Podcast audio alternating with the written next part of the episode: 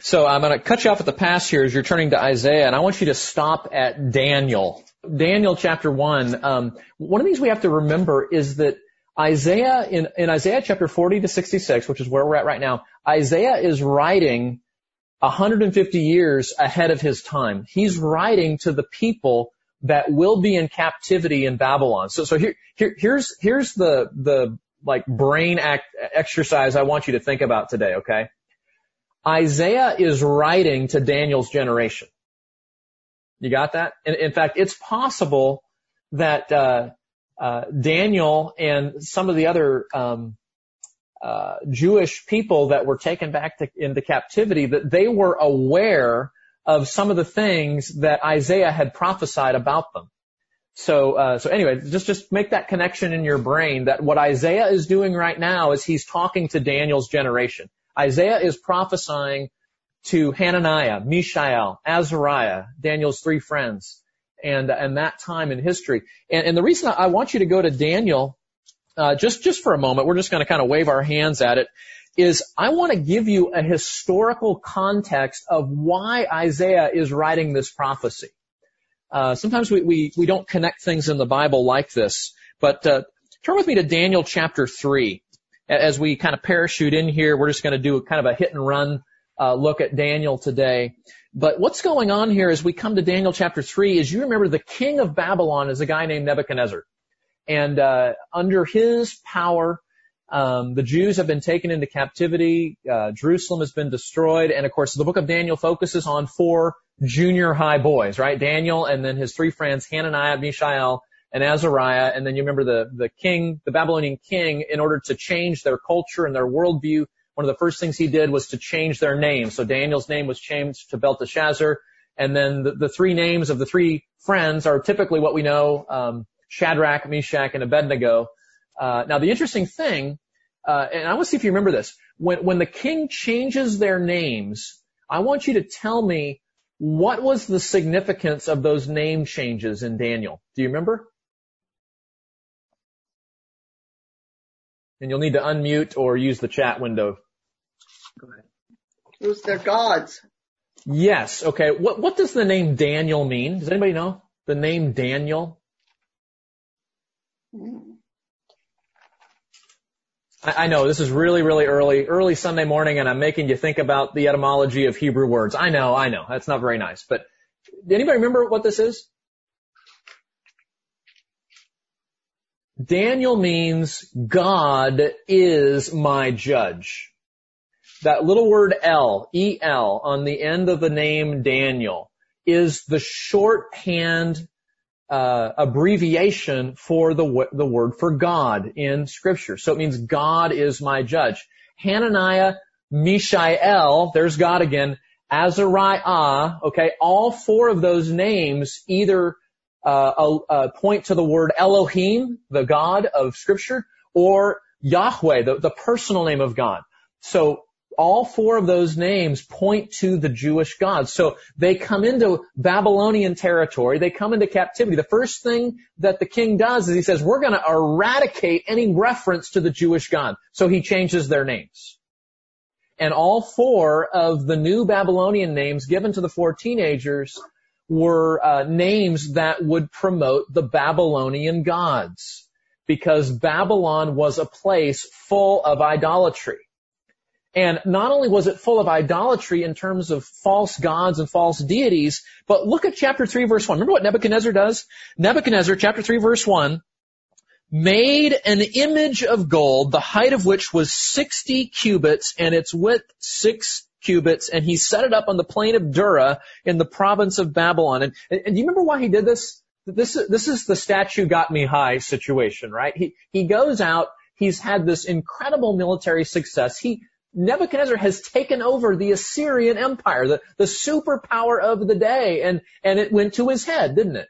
And so he goes out and he builds this, this statue. And you remember the proclamation, if we were to read the narrative, you would see this, right? He gives this, this proclamation in verse 4. To you, O people, this command is given. Peoples, nations, men of every language. At, at the moment you hear the sound of the horn, the flute, the lyre, the trigon, the psaltery, the bagpipe, and all kinds of music, you are to fall down and worship the golden image that Nebuchadnezzar the king has set up. And, and of course, you remember the consequence, right? Everybody that didn't fall down and worship the statue, do you remember what happened to them?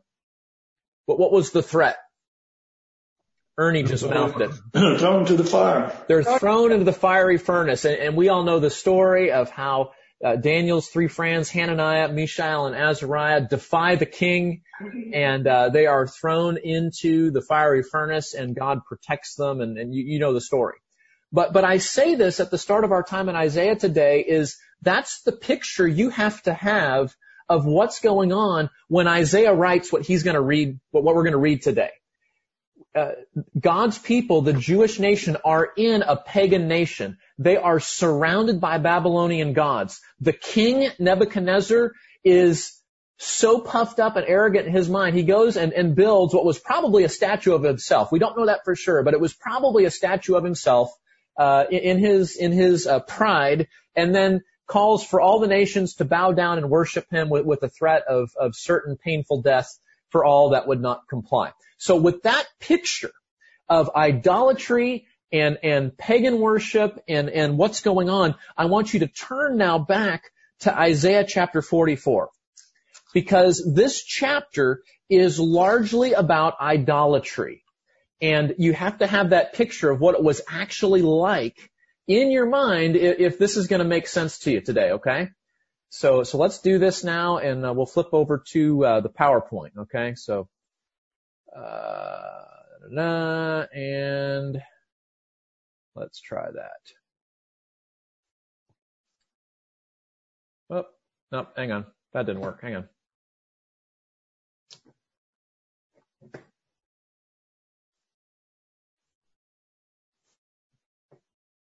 Okay, do you guys see that? Give me a thumbs up. You got a thumbs up? I can see that? Great. Okay. All right, let me move you guys over here so I can see you. I got to keep an eye on you, you know. Okay, so Isaiah chapter 44 is where we're going today. Isaiah chapter 44, if you want to turn over there. And, uh, and let's look at um, the chapter, okay? Chapter 44, verse 1. But now listen, O Jacob, my servant, and Israel, whom I have chosen. Thus says the Lord who made you and formed you from the womb, who will help you. Do not fear, O Jacob, my servant, and you, uh, Yeshurun, whom I have chosen. Uh, that's another another reference to Israel. For I will pour out water on the thirsty land and streams on the dry ground. I will pour out my spirit on your offspring and my blessing on your descendants, and they will spring up among the grass like poplars by the streams of water. This one will say, I am the Lord's, and that one will call in the name of the Lord, and another will write in his hand belonging to the Lord, and will name Israel's name with honor. Well, what's going on here? Okay, well let's, let's talk about this. So the title of the message today is The Folly of Following False Gods. And um, just just remind you for a minute here, uh, for those of you that uh, are just coming on, um, if you go to gbcgranbury.com slash Isaiah, okay, I'll, I'll just do this here. Okay, you all see that? gbcgranbury.com slash Isaiah. Uh, if you want the notes for today. Um, I mentioned that early on, but I realized se- several of you came on since I mentioned that. So gbcgranbury.com slash Isaiah will get you the notes. Okay. For today. And then there also, the link is in the chat window there if you'd prefer to access it that way. Now, so the, the title today is The Folly of Following False Gods. Now you'll notice some familiar themes here. In the first five verses, what I just read, again we see that Israel will be redeemed. Remember in the last chapter, in the last chapter, in chapter 43, uh, we see Israel's disobedience, Israel's uh, rejection, Israel's uh, breaking of God's law, and, and we see this over and over and over again. Isaiah is looking ahead to this time where Israel is in captivity and noting that many of them still remain unrepentant, and uh, so there's there's no hope for Israel in Israel. The only hope for Israel is if God acts. And in verses 1 to 5 of chapter 44, again, we see God reaffirming His love for Israel, His creation of Israel, His choosing of Israel, and the fact that He will redeem Israel. He's reiterating those covenant promises again today. And you'll notice in the next three verses, uh, we see God's greatness. We looked at this in detail last time, but, but just look at it again. Look at verse 6. Thus says the Lord, the King of Israel and his Redeemer, the Lord of hosts. I am the first and I am the last. You say you, you thought that that was Jesus talking in the book of Revelation. Well, it originates right here in the book of Isaiah, talking about the eternality of God. Uh, he's the first. He is the last. He's always been. There is no God besides me, verse 6 uh, God tells us, who is like me? Let him proclaim and declare it. Yes, let him recount it to me in order from the time that I established the ancient nation and let them declare to them the things that are coming and the events that are going to take place. Do not tremble and do not be afraid. Have I not long since announced it to you and declared it? And you are my witnesses. Is there any God besides me? Or is there any other rock? I know of none. So again, we just get this, this reminder again that there is no one like the Lord. There is no one like Him. God is reminding His people that He alone is God. Now again, remember the context, okay? In the context, He's talking to Israelites uh, who are enslaved in Babylon in a pagan uh, nation full of idolatry, full of false worship. So it's in that realm he's saying, do not trust in these other gods, do not turn to them, I alone am God, okay? Now you say, well, uh, why is he going to say that? Well, look at the next part of the verse, verse 9. Those who fashion a graven image are all of them futile, and their precious things are of no profit. Even their own witness fail to see or know so that they will be put to shame. Okay? So what Isaiah is doing here is he is going to attack the idolatry of the Babylonians. Follow me now. Isaiah is going to attack the idolatry of the Babylonians and the idolatry that the Jewish people are tempted to follow during their time in Babylon. Okay? So he's talking to the Daniel generation now. And as we just saw in Daniel, there is pagan deities all around. They're building statues. Their false worship is going on. So, so listen, listen to what Isaiah says to Daniel's generation. Okay. Verse 10. Who has fashioned a god or cast an idol to no profit? Behold, all his companions will be put to shame, for the craftsmen themselves are mere men. He's saying that the guys that build these false deities are just men. They're just human beings. Let them all assemble. Back to the text. Let them all assemble themselves. Let them stand up. Let them tremble. Let them together be put to shame. God is saying that the creators of idols need to be put to shame. Verse 12. The man shapes iron into a cutting tool and does his work over the coals, fashioning it with hammers and working with his strong arm. He also gets hungry. I love this. He also gets hungry and his strength fails. He drinks no water and becomes weary. So again, he's talking about the frailty of mere men that would make idols. You know, they don't eat, they get tired. They don't go, they don't drink, they get thirsty, right? Verse 13. Another shapes wood. He extends a measuring line. He outlines it with red chalk. He works with it and plans and outlines it with a compass and makes it like the form of a man, like the beauty of a man, so that it may sit in his house. Surely he cuts cedars for himself and takes a cypress or an oak and raises it for himself among the trees of the forest. He plants a fir and then the rain makes it grow and then it becomes something for a man to burn. So he takes one of them and warms himself. He also makes a fire to bake bread. Now, now look at this. Here's what he's saying. I need, I need to see it here for a minute. Okay. Here's what he's saying. You know, you go outside and you find a tree. Oh, you don't have the tree you want? Okay, you plant a tree and the tree grows and the rain brings it and the tree goes up and then you cut down the tree and you make some to warm your house when it's cold and you um, uh, you use the other part to light your oven, right? So you go outside and you you take down this tree and then look back at verse uh, 15. Uh, then it becomes something for a man to burn, so he takes one of them and he warms himself. He also makes a fire to bake bread. Oh, and by the way, he takes some of it and makes a god. Isn't that crazy? The same tree that he's using to warm his house, the same tree he's using to make his dinner, he takes the same part of that tree and turns it into a god and bow downs and worships it. How crazy is that? Is what he's saying. Show up the ridiculousness of making a Exactly. Exactly. He also makes a god and worships it. He makes it a graven image and falls down before it. Half of it he burns in the fire. Over half of it he eats his meat and roasts a roast and is satisfied. He warms himself and says, Ah, I am warm. I have seen the fire. But the rest of it he makes into a god and a graven image and he falls down before it and worships it. Listen, follow this is, this is the crazy part. Listen to this. He falls down before it and he worships it and he also prays to it and he says, deliver me for you are my God. Keith, Wow. Yes, Roger. Blake Hanna also, I give credit to this. He said, you better hope you get the right half of the tree. That's right. Yeah, that's right. Yeah. Yeah, you don't want to switch halves. That's right.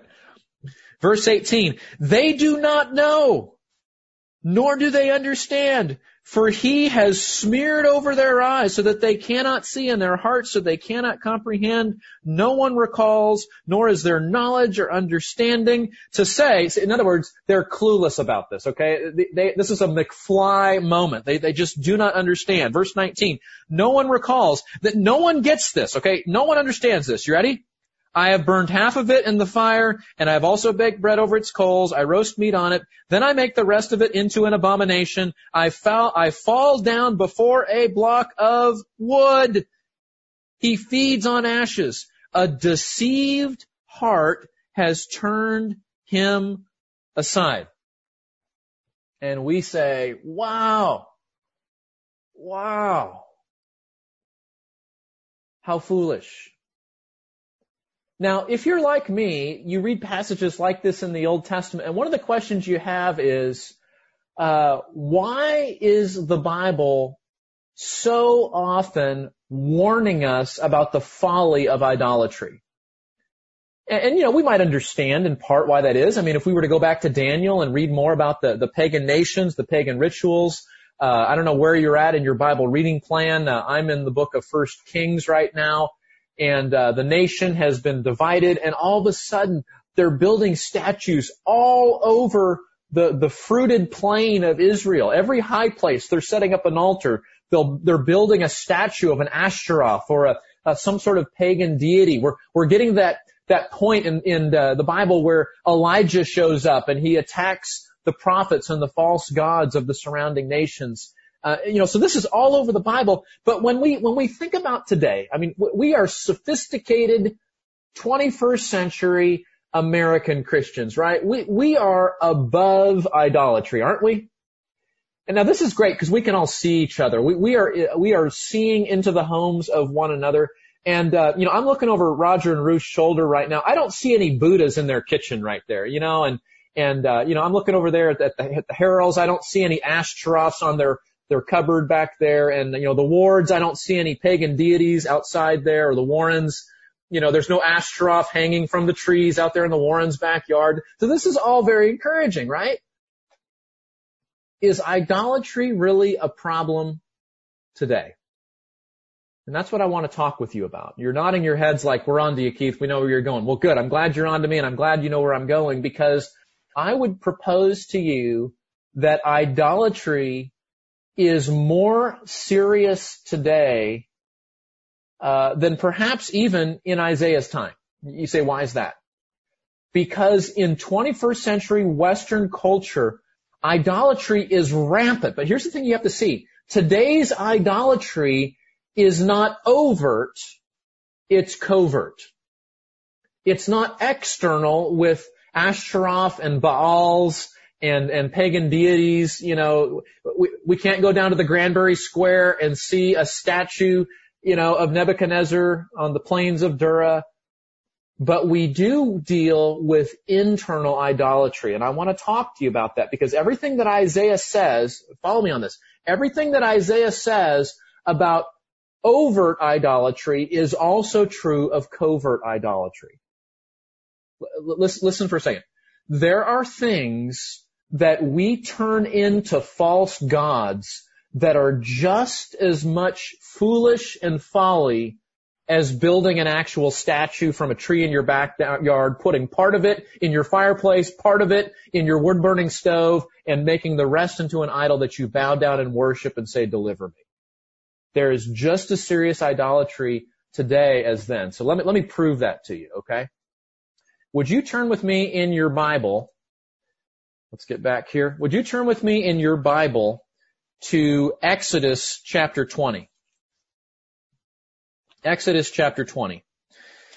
Uh, and I want to I want to try to answer this question for you. What is worship? Because we can't really understand idolatry unless we understand worship, and and we have we have a serious worship deficiency today. Uh, the worship deficiency today goes like this: Hey, we're gonna worship God now. Let's get out my guitar. See, see, that's the worship deficiency. It, we, we have reduced worship in our culture to music. We have reduced worship in Christianity to I'm going to flip on my favorite Spotify uh, playlist and sing to the Lord. And, and you know what? That's a good way to worship. Okay, I'm not here to tell you that singing and music is not a part of worship because singing and music are a important part of worship today. But if we reduce worship to only music, we miss the whole point. And if we miss the whole point, we will not understand the message of scripture in regard to worship and idolatry. Okay? Worship is not the emotion you feel when you listen to certain music. That is not worship. Okay? Now that can be a part of worship. But the emotion you feel during certain songs and music is not worship. And that is so important that we see that. Okay. Worship is much more significant than an emotion that comes or goes. Okay. Look at Exodus chapter 20. Of course, you knew this. This is the Ten Commandments.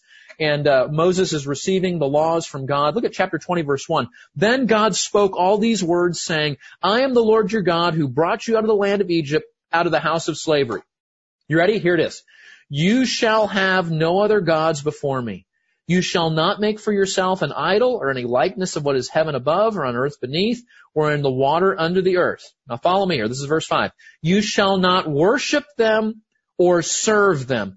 For I, the Lord your God, am a jealous God visiting the iniquity of the fathers on the children, on the third and fourth generations of those who hate me, but showing loving kindness to thousands to those who love me and keep my commandments. Will you see right out of the gate here that the first two commandments that have to do with worship and idolatry, have you noticed that there's nothing about a guitar in this text? Can you just look and see that with me? There is nothing about a guitar. There's no drum set. There's no electric bass. There's no trombone. There is no, this is a musicless verse. Now again, that doesn't mean that worship doesn't involve music sometimes. Certainly it does, and we want our music to be worshipful to the Lord. But worship in and of itself is not particularly a musical endeavor. It is an endeavor. Look back at the text of love and keeping the commandments. Do you see that there? Worship is about loving and keeping the commandments. It's about loyalty. It's about trust. It's about allegiance to God alone and not giving our heart of allegiance or love or trust or obedience to anything or anyone else. Okay? The, the, the first couple commandments of the Ten Commandments are the commands of exclusive allegiance. God desires the exclusive allegiance of His people. Okay? Now, with that in mind, let, us let's, let's flip to the other end of your Bible and talk about Romans chapter 1. Okay, we're trying to get a handle on worship here, okay? That's what we're trying to do, and, and we've got to kind of, you know, do hit and run exposition here. But I, I need to at least build a, a, a foundation for us to think about this. We're not going to understand what Isaiah talks about in terms of idolatry if we don't understand worship first, okay? So Romans chapter 1, please turn over there. Romans chapter 1. Uh, in this text, you guys know it well, God, God, through Paul is describing the predicament of every fallen human being. In other words, people come into the world with a fundamental problem And that fundamental problem is what the gospel is designed to address. And he tells us that back in chapter 1 verse 16. The gospel is the power of God for salvation. Okay, so why do we need salvation? Well, verse 18, 19, and 20 tell us that men and women are under the wrath and judgment of God. You say, why are they under the wrath and judgment of God? Verse 21 tells us, because even though people know God and don't, uh, and, and even though they know God, they don't honor Him as God. They do not give thanks, but they have futile speculations and foolish and dark hearts. You say, okay, so what is the problem? Why is God's wrath coming? Why do we need the gospel? Verse 23. Because people, follow me here, exchange the glory of the incorruptible God for an image in the form of corruptible man. What's he saying? He's saying fallen people come into the world as idolaters. They come in, follow me on this, all people come into this life with a worship disorder. They come into this life worshiping and serving and setting their allegiance and love and trust on the wrong things. Instead of God, look what it says. They're, they're worshiping images. They're worshiping man. They're worshiping birds. Uh, and, and um, God goes on to say in verse 25, they exchanged the truth of God for a lie, and they worshiped and served the creature rather than the creator. Now, if you're following me on this, you, need to understand this. The fundamental problem of humanity at its core is a worship problem. Do you see that? Men and women made to worship God, made to give them their exclusive allegiance, their loyalty, their love, their obedience, their submission, and find their joy and satisfaction in this God. That was how it was supposed to be. Because of sin now, all of our worship engines are aimed in the wrong direction. You got that? In, instead of our worship focus being aimed upward at God, our worship engine is aimed outward at other parts of the creation. We worship and serve the creature instead of the creator. Now, now, I know what you're thinking. You're thinking, well, I'm not worshiping the trees in my backyard. I'm not worshiping the, you know, the bushes, the flowers as pretty as they are. You know, I love my cat, but most days I don't worship it. Okay, alright, yeah, I'm with you on that. But you have to think deeper than that. What Paul is describing here is not just that we would worship a thing in creation, but that our heart, listen, listen carefully, that our heart would be captured or focused on or led by anything else in this life other than God. It doesn't have to be an animal. It doesn't have to be a tree. It can be anything in this life that captures your affections, that, that steals your loyalty, that, that pulls you away in desire and love such that that thing is driving this in the, in the steering wheel of your life. And if you think about it, that's really what an idol is. An idol is not defined by a tree or a statue or it's a Buddha or it's an Ashtaroth. But listen to me. An idol is anything that replaces God in your life. That's what idolatry is. An idol is anything that replaces God in your life. It's anything, anything that captures your allegiance or love or trust or loyalty or submission or obedience when only God should be the object of those pursuits. Okay? That's what idolatry is, and that's what the Bible is teaching us, that idolatry goes much deeper than just the statue. And if you don't believe me, uh, just turn back very quickly to Ezekiel chapter 14. Uh, taking you all over the Bible today, so uh, so hang on to your hats and keep your seatbelts fastened as we go around here. Um, so, so as you're turning to Ezekiel, now remember Ezekiel was another prophet of the Old Testament. He's writing in a similar culture and a similar similar day as Isaiah. Now, here's what's going on. Ezekiel is going to confront the idolatrous elders of Israel. You say, well, why is he going to do that? Because they are worshiping false gods. Now, now look at Ezekiel chapter 14, the word of the Lord comes to Ezekiel as the elders of Israel come down to Mr. Ezekiel's house.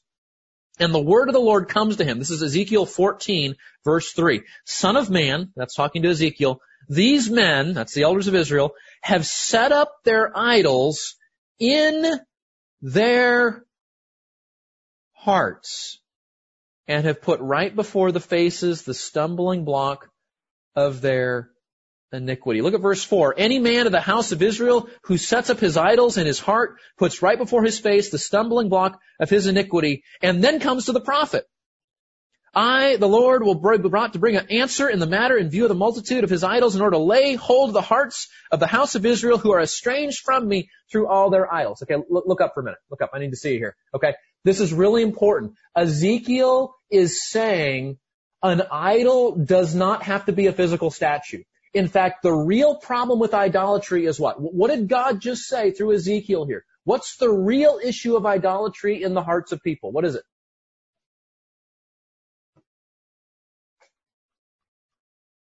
Putting something before God. Putting something before God. And, and what does, did you catch it at the end of verse 4? What is it that God wants? Actually, verse, uh, verse 5. What is it that God wants from people? What is it? Our hearts. He wants our hearts. That's right. Do you see that? When, when, if, if you go out to your backyard right now and you tear down all of your Asheroth and all of your Baals and all of your Buddhas and throw them in the trash, God is not happy with you yet. no, He wants your heart and idolatry and worship are matters of the heart. It's not just the external statue that God forbids. It is the idolatrous worship of the heart. God wants the hearts of His people set on Him and Him alone. And idolatry is forbidden and false worship is a threat simply because it draws our hearts away from God. Okay, you got that? Does that make sense? Okay, well that's all introduction. So, so let's go back here. Let's go back here. Okay, now what is worship? Okay, so we've looked at that there. Let me give you a definition. Okay, worship is the ongoing activity of the heart that expresses love, trust, loyalty, and submission towards some object that is believed to provide something valuable, delightful, or beneficial. Okay? That's worship in a nutshell. Now notice it's an ongoing activity. God hardwired us for worship. In other words, you can't turn off your worship. You say, well, what if I turn off my, my, iPhone? I'm not listening to my worship music anymore. You're still worshiping. Because worship is not just music. It's not just something we do at church. It is the ongoing activity of the heart your heart, my heart is constantly latching on to objects. Objects that express our love, our trust, our loyalty, and our submission. You say, why do we latch onto those objects? Because we believe those objects in some way will provide us with something valuable, delightful, or beneficial. And God says, I made you to find those things in me because I alone am supremely worthy and full of delight and joy. And as we read in our psalm today, I alone am a rock and salvation. There is no other God beside me. Okay, so that's worship. Worship is about your heart and who or what is driving your heart. Okay? So with that in mind, you say, what is a God then? What is a God? I know this is going to feel like spiritual kindergarten, but what is a God? Well, a God, according to that great theologian Martin Luther, a God is that to which we look for all good and in which we find refuge in every time of need. To have a God is nothing else than to trust and believe Him with our whole heart. You see that? That's a God. It's to believe in something else in such a way that it has our trust and our belief of our whole heart. Back to Luther. As I have often said, the trust and faith of the heart alone makes both God and an idol. That to which your heart clings and entrusts itself is, I say, really your God. Wow. You got that? That's a God. See, God, a God to you is defined by the activity of your heart. It's what you look to in time of need. It's what you believe with your whole heart. It's what you trust in. It's what you cling to.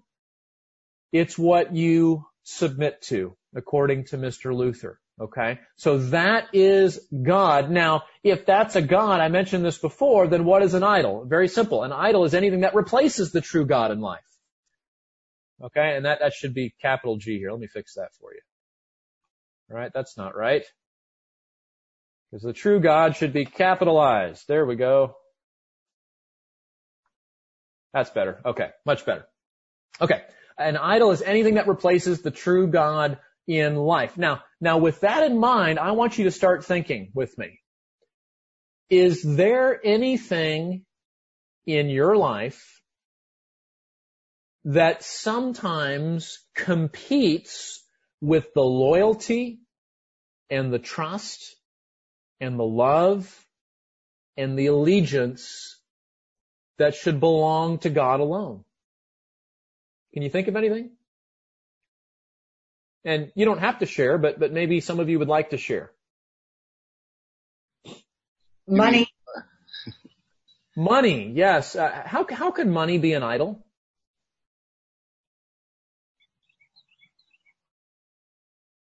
You can trust in your bank account to keep you safe for the future. Yeah, you can trust in your bank account. And, and, and how many of you have done that before? Just raise your hand. I'll put my hand up. How many of you have trusted in your bank account? Uh, how many of you in the last three months are learning not to trust in your bank account? Okay. This, and, and you know, it, it's part of the way God is, is redeeming this trial, isn't he? I, I mean, this, this pandemic has stirred up so many things in our hearts to where we now say, man, I thought I was really trusting in Jesus, but when that first retirement statement in from, from, came in from the first quarter, I went, oh. And when my heart sank and when I got angry and when I struggled with depression, you go, well, maybe I wasn't trusting Jesus as much as I thought I was. And that's one of the ways that God is redeeming this time. He, he is causing us to see what do we really lean on. See, see, here's the thing. Um, I, I don't, I don't know where I first heard this. I was a new Christian. I was probably still in college when I heard this, but I heard a pastor say one time that, you know, wh- whatever, whatever happens to the thing you love the most happens to you when you lose it. Right? So if your money goes away, right, you fall apart. Uh, if your health is compromised, you fall apart. You, know, whatever happens to your idol happens to you. And that is a real, uh, it, it's a real telling time right now as, as we have discovered so many things that we might be leaning on a little bit too firmly instead of God. What, what are some other idols that 21st century American evangelical Christians struggle with? Leaning on the government. Leaning on the government. Yes, yes. And uh, and you know we're thankful for government. Uh, God tells us government is a gift, uh, even though it's not perfect. It's certainly not perfect. Um, when Christians pursue political solutions to spiritual issues, we've committed idolatry, haven't we? When we elevate governmental political pursuits as the answer. When our well-being rests on the outcome of an election. Now, I'll put my hand up and say, I've been there. That was hard. Uh, and it's an election year, isn't it? it I mean, you, think things are, are, are weird now? Uh, wait till what, ha- wait till November. And, uh, uh who knows what will happen. Uh, but absolutely, yeah, government, politics, okay? What's another uh, idol idol that's uh, that we're tempted to pursue? Entertainment. Entertainment, yes. Entertainment. Uh, what else? Well, families. Things. Fam- families, like some some people put their kids or something before. In other words, they think about their families before. That's right. Which is good. It's not saying bad to think about families, but yeah, your family's important, but you can't uh, put family members ahead of your. That's right. Yeah. So family members, uh, health, and, Sure. and Status. status. Yeah. And I want you to just just pull the car over for me with, for a minute here. How many of the things that you guys just listed are bad, sinful, horrible things? None of them, right? So what that tells us is, you know, family and entertainment and government and health and money, none of those are intrinsically sinful. But they can, they can become too important. Uh, they can uh, become more of a focus than they need to be. And I appreciate what Daryl said. And we ought to love our family. We ought to value our family. Uh, family is a gift from God, and, and so is our money. So is wholesome entertainment. So is uh, government, insofar as it's righteous. Um, but you know, we, we look at that and we say none of those things are bad things. But but what we do, and you need to get this, what we are sophisticated at. All of us have doctoral degrees in worship exchanging. That's what we do well. We take God's good gifts and we make them into gods. We take the blessings of God and we make them ultimate pursuits. Um, and, and that's where we really need to be suspicious of our hearts and guard our hearts. Okay. So with that in mind, I just want to walk through some, some points with you to sniff out idolatry. Because what Isaiah is saying in Isaiah chapter 44 is that uh, a, a huge part of Israel's problem is that they are they are putting their love and allegiance on these false gods. Uh, you know, they're they're going and um, you know chopping down trees, and part of it warms the house, part of it makes dinner, and the other part is we fall down and we worship and we say, "Deliver us." And, and you know what? Um, when we open up our bank statement with shock and depression and anger, you know what we're really doing? We're getting down on our knees and we're worshiping the bank statement. We really are. Uh, we're more sophisticated. This is 21st century idolatry. This isn't pagan third world idolatry, but it is nonetheless an offense of God and it is a worship disorder. Uh, someone put on the chat window here, some people worship their own children like little idols. Yes. Yes. The short people in our houses can become idols. And, uh, and you know what? uh, even when they grow up to, to be not so short.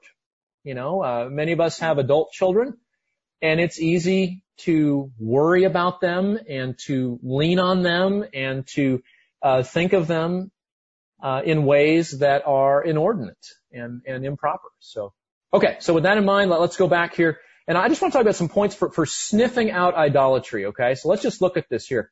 Um, before we do that, I, I, forgot the quote by Ed Welch. Uh, in light of what we read in Ezekiel, Scripture permits us to broaden our definition of idolatry so that it includes anything on which we set our affections and indulge as an excessive and sinful attachment. Okay, you see what he's saying there? He's saying that it doesn't, idolatry doesn't have to be intrinsically morally bad. It can just be something that we indulge in as an excess and as a sinful attachment.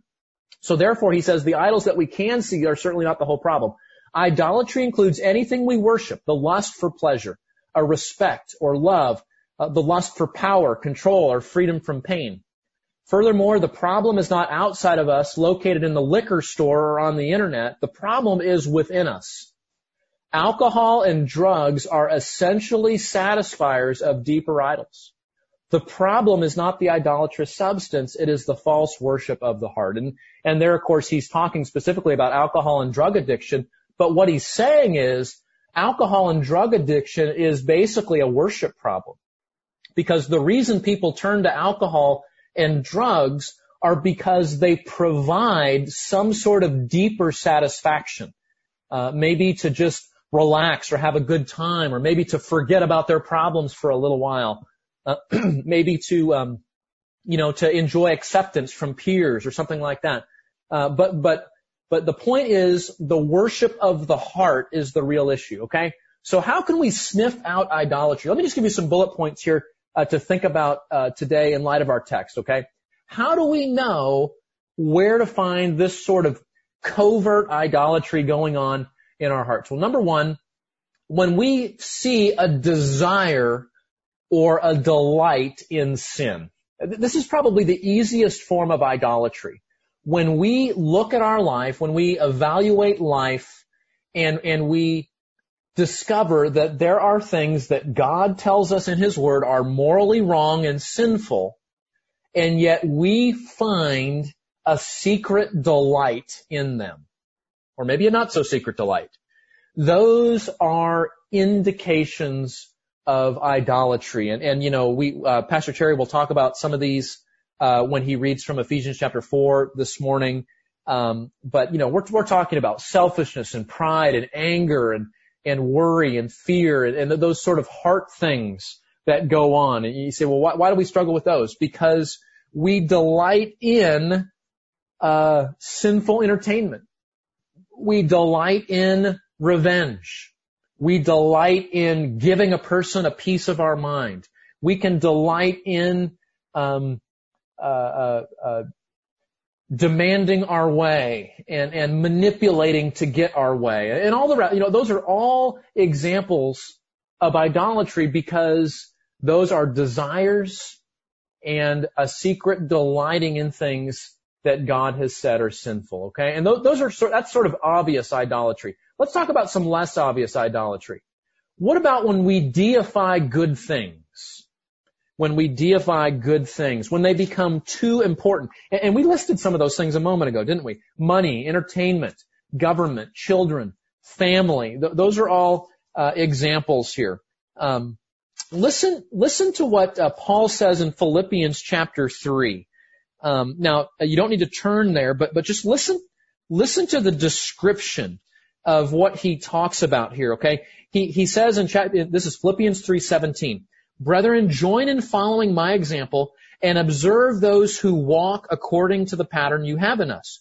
For many walk, of whom I often told you and now tell you, even weeping, they are enemies of the cross of Christ. So, so Paul's saying, uh, there are some people that went out, professed faith in Christ, they were walking with us, but now they are our enemies and it, it's grievous to Paul you say, well, what happened? What, what did they do? Verse 19, it says, whose end is destruction. Here, here's the key phrase, whose God is their appetite.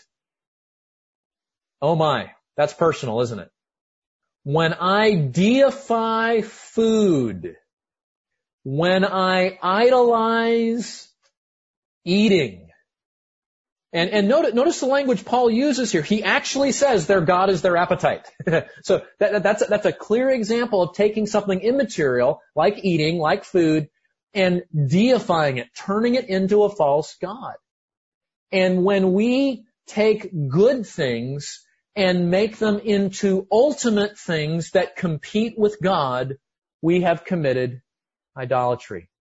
Number three, when we see excess and indulgence. Excess and indulgence. So many things that God gives us in life are to be enjoyed. We can keep, we can use the example of food, right? Um, you know, what we, we uh, I was listening to uh, Al Mohler's um, the briefing this last week, and he was talking about a headline that uh, uh, eating meat is over, and he was talking about the uh, the anti-meat uh, movement and and this isn't just you know this isn't just vegan issue. This is just you know kind of the, the vegetarian worldview. And and of course for some people that's a dietary choice and that's fine. But we understand that there's a whole worldview. There's a whole movement out there uh, that that is much more than just a dietary preference. And uh, Dr. Mohler was talking about this and and he reminds us that both in the Noahic covenant the covenant with Noah back in in Genesis and also in the book of Acts where uh, Peter is uh, told by God about the fact that uh, Christians do not need to follow the kosher dietary laws of the Old Testament. Those are those are completed in Christ and they no longer apply. And yet, we when we, when we think about eating uh, that the Bible says we should enjoy as God's good gift, we can turn that into excess and indulgence, can't we? Uh, we can eat too many Twinkies. Uh, we can have too many scoops of ice cream. we can have uh, way too much in terms of what we're eating and what we're drinking. And um, uh, so excess and indulgence. When we see excess and indulgence in life, uh, we need to think about idolatry. Number three, ask yourself this question: Do I look like a slave? is there any area of my life where I look like a slave? Um, Paul says in Romans chapter 6 that we are no longer a slave to sin. Uh, before Christ, we were all slaves, right? We were slaves to sin. We were slaves to our lusts and desires. And uh, in Christ, Romans 6 says we're no longer a slave to sin. We, we, we can say no to sin. But the reality is, because we all struggle with indwelling sin, that indwelling sin wants to pull us back into idolatry, into slavery. And uh, you might look around in your life and just say, are there any areas of my life where it seems like I am being mastered by something else? Paul's going to say that in 1 Corinthians chapter 6. He says, all things are lawful for me, but not all things are profitable. All things are lawful for me, you know it, but I will not be mastered by anything. So it's a balance, isn't it? God wants us to enjoy His good gifts, but we don't want any of those good gifts to become a master to where we're enslaved to it in some way. Number five, I need to think carefully about my needs, my expectations, and my demands. My needs, my expectations, my demands. All three of those are code language for idolatry. So, so married couples out there, when, when you say married couples to your spouse, I just need you to, well, you might want to double check that because sometimes when married couples talk about his needs and her needs and my needs, what we're really talking about is my idols and your idols and my false worship and your false worship. Expectations and demands. That's, that's typically the language that we use. Um, when we demand our rights, when we demand our ways, we're thinking about idolatry. And uh, this is exactly what James talks about in James chapter 4 verse 1. He says, what's the source of the quarrels and conflicts among you? Is not the source your pleasures that wage war in your members? That word means the feeling I get when I get what I want. James says, you want to know why you fight?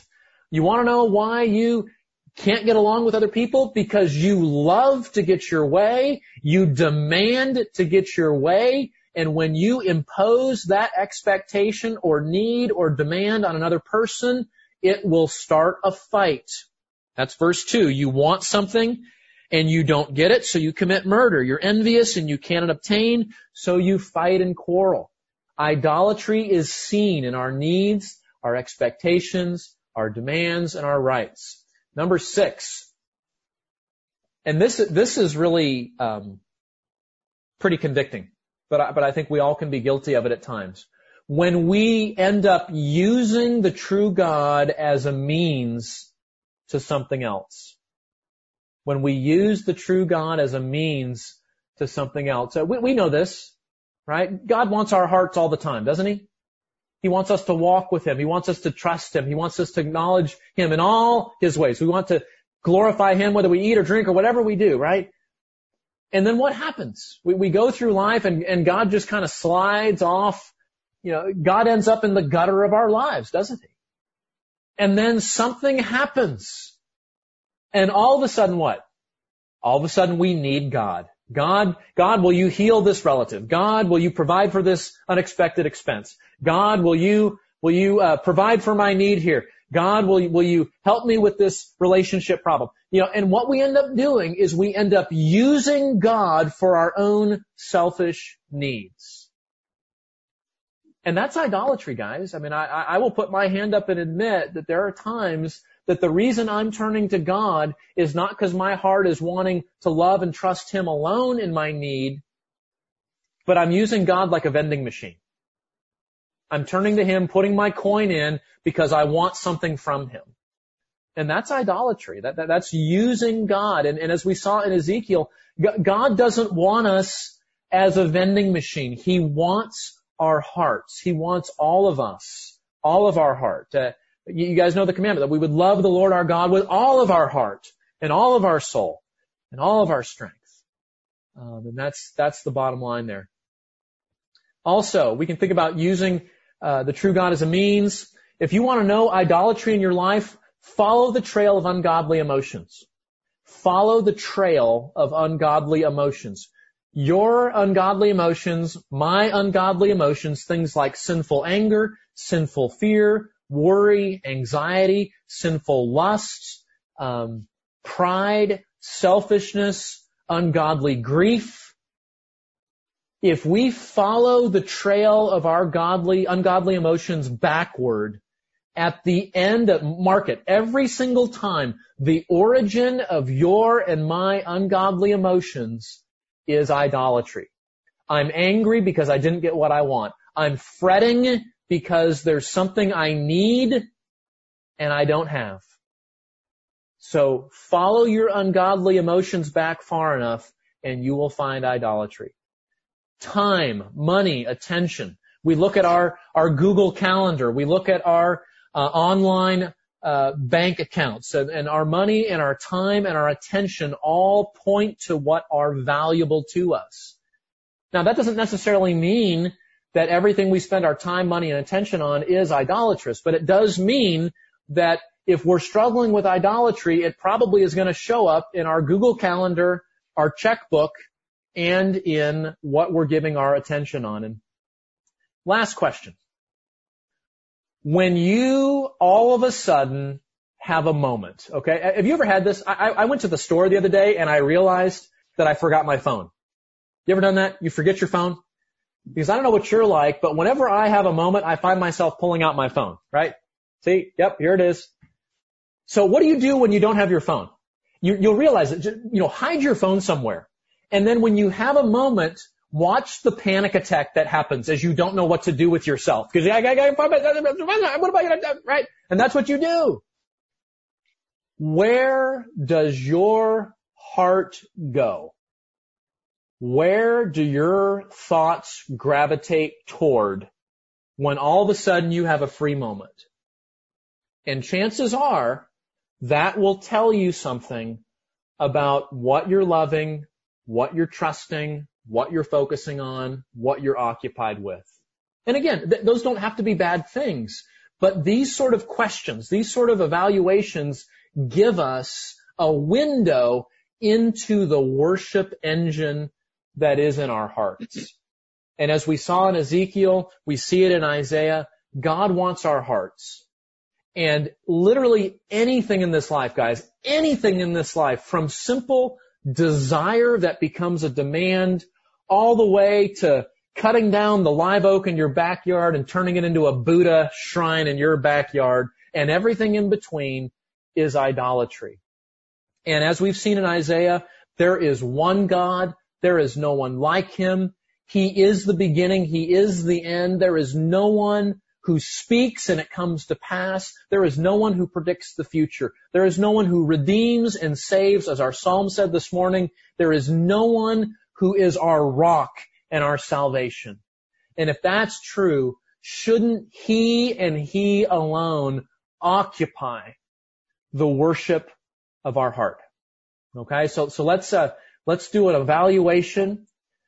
Let's look at our hearts today and, and, and uh, eradicate any residual idols. Let's be mindful of those things.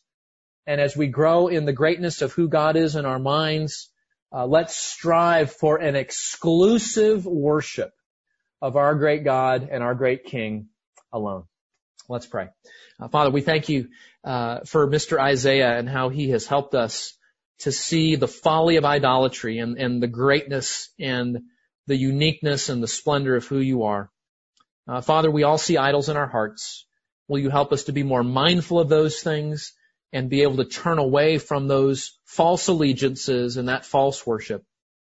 Lord, we're, we're grateful. We know you want our hearts and we thank you that in Christ you are redeeming and saving and reforming to prepare us for a day when our heart will only exclusively, continually, and without any defect or any deviation will worship you alone for all of eternity. Thank you that you're fitting us for heaven even now. Help us to be a part of that process for your glory. In Jesus' name, amen.